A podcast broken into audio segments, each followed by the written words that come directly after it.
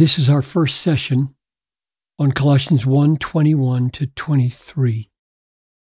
And you, who once were alienated and enemies in mind, doing evil deeds, he, God, has now reconciled in his Christ's body of flesh by his death, in order to present you holy and blameless and above reproach before him, if indeed you continue in the faith, founded and steadfast, not shifting from the hope of the gospel that you heard, the one proclaimed in all creation under heaven, and of which I, Paul, became a minister.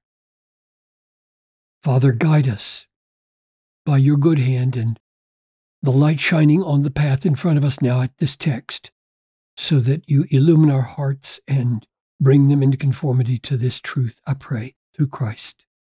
Amen.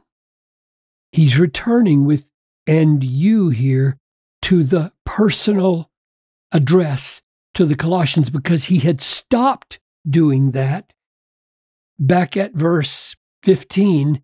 Remember in 13 to 14, he said, He has delivered us, you, know, you and me, from the authority of darkness and transferred us to the kingdom of his beloved Son, in whom we, we you and you and I, have redemption, the forgiveness of sins. And then, starting at verse 15, he launches into this exaltation of Jesus Christ with no personal reference whatsoever to the Colossians or to us. He's the image of the invisible God.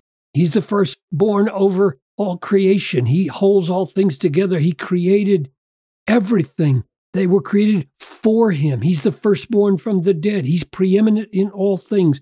The fullness of God dwells him. He, in him. He reconciles all things in heaven and on earth. So there's no personal reference here. This is a magnificent exaltation of Jesus Christ in order to show how firm this transfer is here and this deliverance is here. He has delivered us from the authority of darkness. He has transferred us into the kingdom. And who is this Son? It is that glorious Christ we just saw. And I think when I say to solidify that transfer, that deliverance, I think the same thing is here in our text. If indeed you continue in the faith, founded and steadfast, I think Paul is returning now to address them personally after verses 15 to 20 and trying his best now to help them be founded and steadfast in their faith so that they don't make shipwreck of it and depart from the hope of the gospel. And he does it now by getting very personal again. So he had just said that God reconciles all things in heaven and on earth. And now he's going to get personal and say, and you he has now reconciled. But what I want to focus on here is this. And you, now, how would you go about founding someone and making them steadfast, not shifting from the hope of the gospel, firm and confident that they've been reconciled to God by the death of Jesus and that they're going to be standing blameless before God. How would you go about that? And isn't it amazing that the first thing Paul does is tell them how awful their situation was? And you, who once were alienated, once you were enemies in mind, once you were doing evil deeds, that's the you that he reconciled.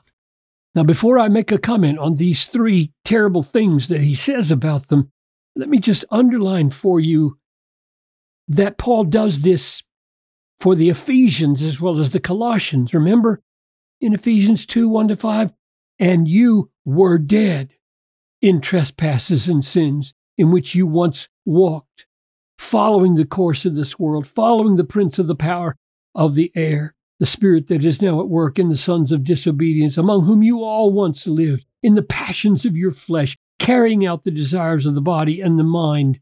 So, same thing about the mind here and carrying them out in deeds. And we're by nature children of wrath like the rest of mankind. So, Paul belabors their horrible condition before this happens.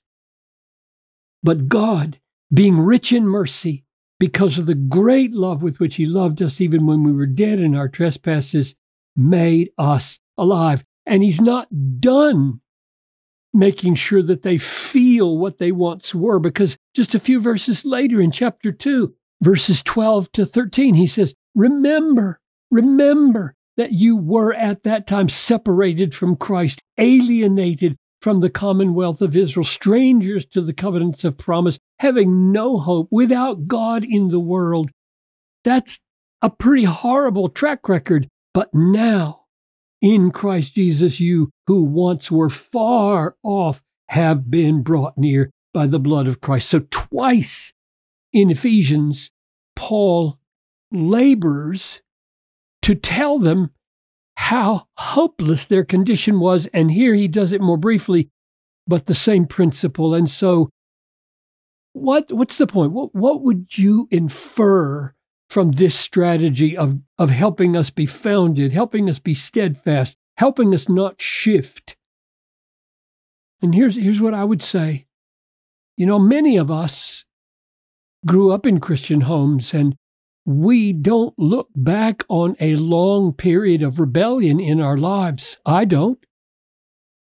But this is a service to me because what Ephesians 2 1 to 5 and what Ephesians 2 12 to 13 tell me is look, John Piper, even though you were saved at a young age, unless you read your Bible and particular read texts like this, once alienated, once enemies in mind, once doing evil deeds, unless you know that was your nature, you will never appreciate what it means to be reconciled to God by the death of Jesus. You won't.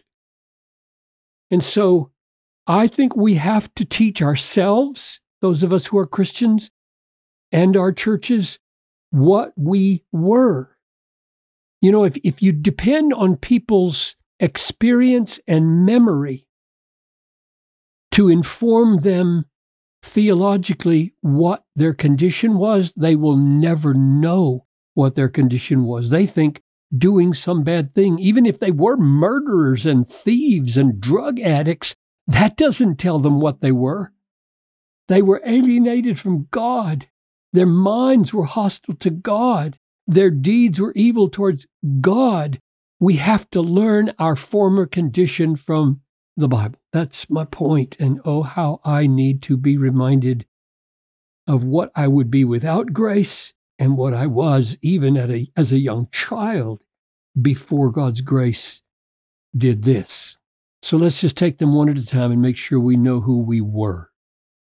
We were alienated. We were enemies in mind.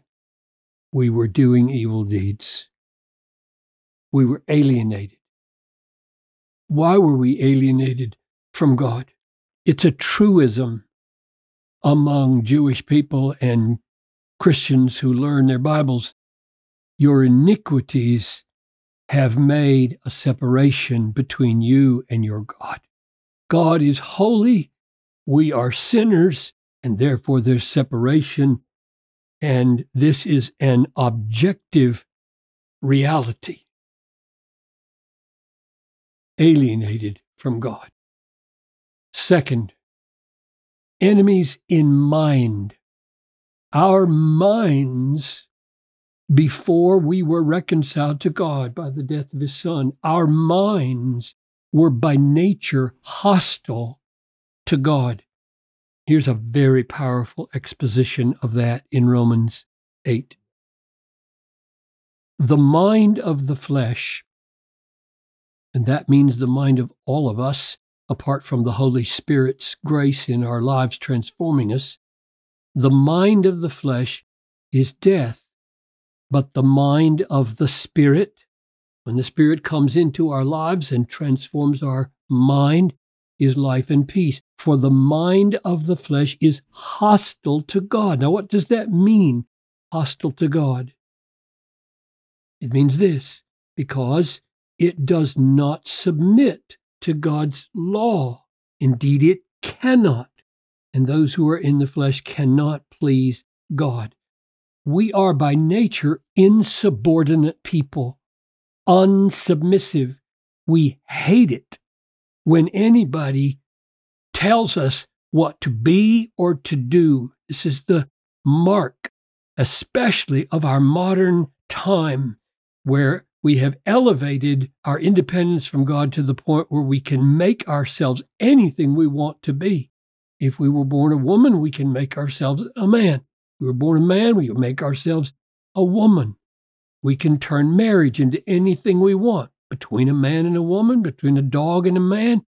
We are insubordinate people rebelling against God. We want to be God. We want to call our own shots. We don't like God having a way for us to live. That was our condition before we were reconciled by the body of Christ's flesh. And thirdly, that mindset and that alienation overflowed in evil deeds as the result. Now we're in a position to be thrilled at what God has done for us. You, this you, and this you, and this you, He has reconciled. And how do we enjoy that? And where does it take us? Is what we look at next time.